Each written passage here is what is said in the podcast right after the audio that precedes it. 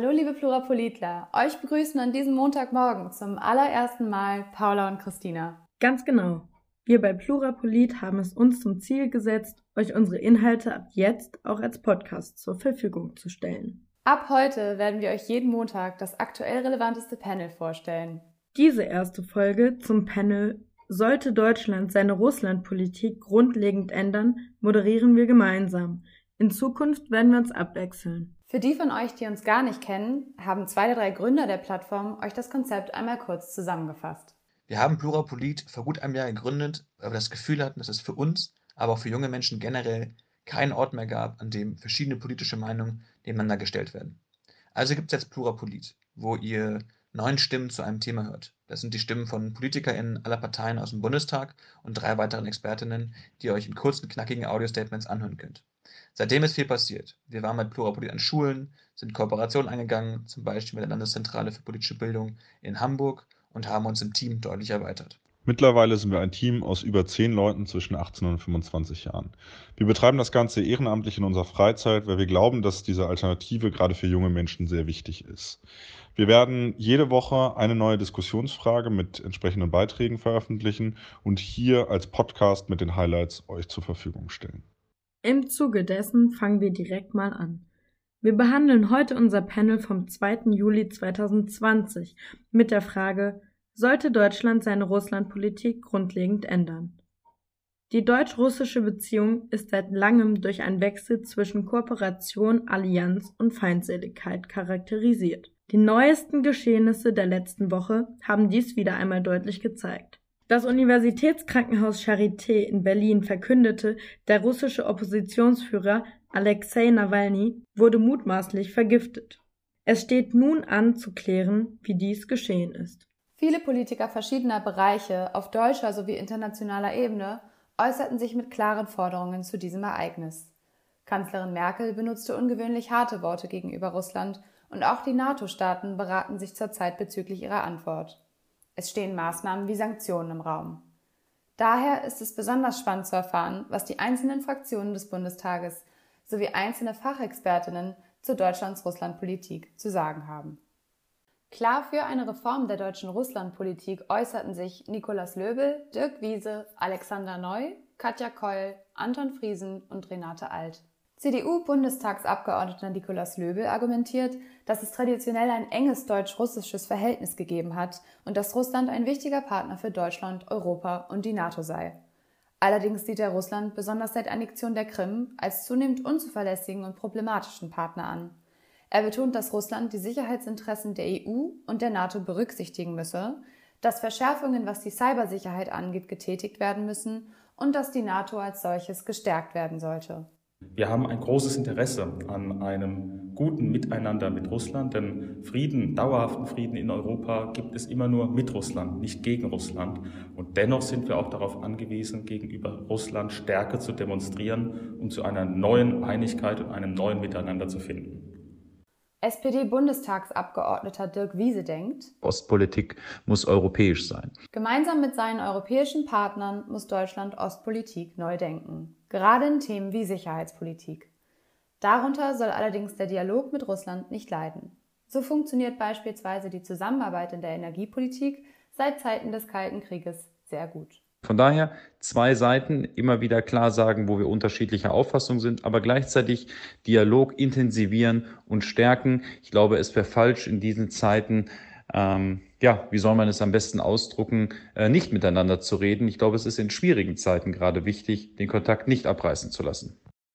Alexander Neu der Bundestagsfraktion Die Linke verweist auf die wechselhafte Beziehung zwischen Deutschland und Russland seit dem Zweiten Weltkrieg. Er sieht Deutschland aufgrund seiner NS-Vergangenheit und dem Vernichtungskrieg der Nazis in der Sowjetunion in der Pflicht, sich seiner besonderen historischen Verantwortung gegenüber Russland bewusst zu werden. Derzeit ist dies in seinen Augen nicht der Fall. Zwar heißt es im politischen Berlin immer wieder, Frieden und Stabilität können es nicht ohne Russland geben, Mehr als eine Floskel stecke jedoch nicht dahinter. Die Linke wünsche sich, dass Deutschland und Russland in einen intensiveren Dialog treten. Deutschland muss außerdem Antriebsmotor für Gespräche zwischen der EU und Russland sein, um einen europäischen Frieden zu sichern. Deutschland hat eine besondere Verantwortung für die Reintegration Russlands nach Europa. Wenn Deutschland und Frankreich die Erbfeindschaft überwinden konnten nach dem Ersten und Zweiten Weltkrieg und eine hervorragende Partnerschaft daraus entstehen konnte, erschließt sich mir nicht, warum das auch nicht mit Russland möglich sein soll. Wir müssen diese Erbfeindschaft zwischen Russland und Deutschland beenden. Wir brauchen eine starke Partnerschaft zwischen Berlin und Moskau und eine starke Partnerschaft zwischen den europäischen Ländern und Russland. Katja Keul von den Grünen fordert ein besseres Verhältnis zwischen Deutschland bzw. Europa und Russland. Dies liege im Sicherheitsinteresse aller Seiten. Dazu sei ein Dialog die einzige Lösung, auch wenn schwierige Verhandlungen bevorstehen. Die Völkerrechtsverletzungen der russischen Seite sind keineswegs hinnehmbar und das muss auch so klar formuliert werden. Wir müssen aber auch erkennen, dass Härte und klare Kante, wie sie Außenminister Maas zu Beginn seiner Amtszeit verkündet hat, niemandem Fortschritte gebracht haben. Es war richtig, dass die Kanzlerin ihre Gesprächskanäle nach Russland nie aufgegeben hat. Gemeinsame Ziele etwa auf militärischer Ebene sollten jedoch wieder fokussiert werden. Ich finde, Deutschland sollte den französischen Präsidenten in seinem Bemühen um einen erneuerten Vertrauens- und Sicherheitsdialog mit Russland nicht alleine lassen. Er liegt in unserem gemeinsamen europäischen Interesse. Anton Friesen von der AfD fordert eine klare Reform der deutschen Russlandpolitik. Die derzeitige Konfrontation schadet beiden Seiten, Russland und Deutschland und der gesamteuropäischen Friedensordnung. Er kritisiert die Russland-Sanktionen, durch die Deutschland laut seiner Aussage starke finanzielle Einbuße zu verschmerzen habe. Doch neben dem wirtschaftlichen Faktor seien Russland und Deutschland auch kulturell eng verbunden so sieht er Chancen in der Erleichterung eines Jugendaustausches. Der AfD-Politiker fordert einen Abbau bestehender Vorurteile auf beiden Seiten und argumentiert auf friedenspolitischer Ebene. Mit Russland sollte eine Konfrontation vermieden und stattdessen eine Sicherheitsallianz angestrebt werden. Wir wollen mehr Kooperation wagen. Auch Renata Alt von der FDP fordert einen Kurswechsel in der deutschen Russlandpolitik. Dabei sei es nun an Deutschland, auf die russische Regierung zuzugehen.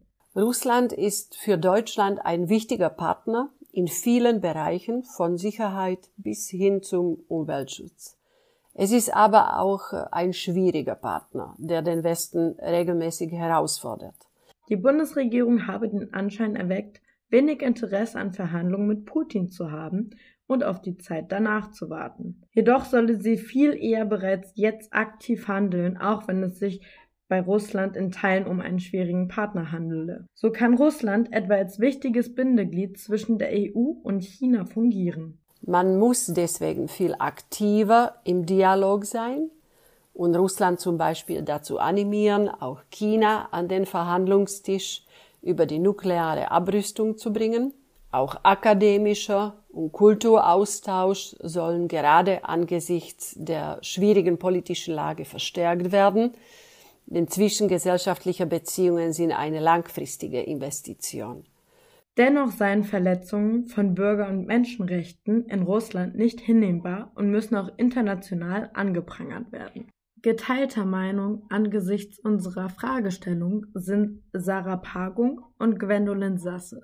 Sarah Pagung von der Deutschen Gesellschaft für Auswärtige Politik sagt aus, dass es keine Änderung, aber eine Anpassung der Russlandpolitik Deutschlands brauche.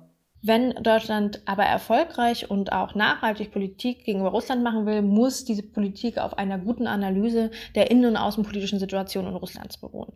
Und wenn man dies vornimmt, kommt man zu dem Ergebnis, dass Russland für Deutschland weder Freund noch Feind ist, sondern vor allen Dingen ein Konkurrent in einem internationalen System, das aus Staaten besteht oder einer wachsenden Anzahl an Staaten besteht, die nach Macht und Einfluss streben. Die Expertin betont außerdem, dass Deutschland mit seiner Russlandpolitik die eigene Führungsposition innerhalb der EU nicht vergessen sollte. Als wirtschaftlich stärkste und politisch mächtigste Nation muss Deutschland andere Interessen stärker berücksichtigen. Das Nord Stream 2 Projekt sei hierfür ein gutes Beispiel. Expertin Gwendolyn Sasse des Zentrum für Osteuropa und internationale Studien findet, dass eine einfache Ja- oder Nein-Antwort zu dieser Frage nicht genügt.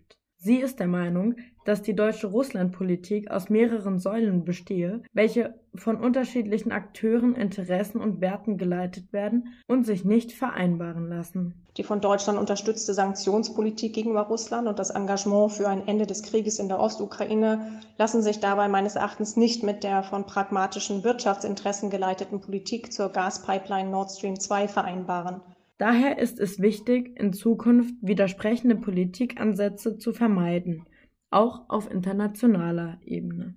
Gegen eine Veränderung des deutschen Kurses angesichts der Russlandpolitik spricht sich Susan Stewart aus. Expertin Susan Stewart der Stiftung Wissenschaft und Politik beteuert, dass Deutschland keine grundlegend andere Russlandpolitik braucht, da bereits 2014 nach Annexion der Krim eine relevante Wende passierte, seit welcher Deutschland Sanktionen gegen Russland auf europäischer Ebene unterstützt und zur Kooperation mit der Ukraine beiträgt. Auch führt Deutschland mit Russland Gespräche zur internationalen Sicherheit. Die deutsche Seite kritisiert nicht nur, sie betreibt auch Dialog und sucht nach Möglichkeiten für Zusammenarbeit. Problematisch sei allerdings die russische Mitgliedschaft im Europarat sowie die Umsetzung der Gaspipeline Nord Stream 2. Zusammengefasst wird deutlich, dass die Mehrheit der Panel-Teilnehmer der Meinung ist, dass die deutsche Russlandpolitik auf die eine oder andere Weise zu reformieren ist. Hierbei variiert jedoch der Fokus. Klare Gegner einer deutsch-russischen Kooperation gibt es allerdings keine. Die meisten Panel-Teilnehmer betonen, wie wichtig ein regelmäßiger Austausch beider Länder sei. Besonders aufgrund der aktuellen Situation hat sich der Ton jedoch verschärft und eine endgültige Aussage ist leider nicht möglich. Es bleibt also spannend. Wir hoffen, dass diese Pilotfolge unseres neuen Podcasts für euch genauso aufregend war. Vielen Dank fürs Zuhören. Findet gut in die Woche und schaut gerne bei uns auf der Website und auf Instagram vorbei, um immer up to date zu bleiben. Eure Paula. Ja, dem kann ich mich natürlich nur anschließen. Bedanke mich auch ganz herzlich für eure Zeit, fürs Einschalten und verabschiede mich in diesem Sinne mit Over and Out. Eure Christina. Plurapolit. Eure Plattform für politische Meinungsbildung und Diskussion. Bereitgestellt von Lukas. Kaspar. Paula. Tessa. Paulo. Aljena. Viktor. Paulo. Christina. Und Lars.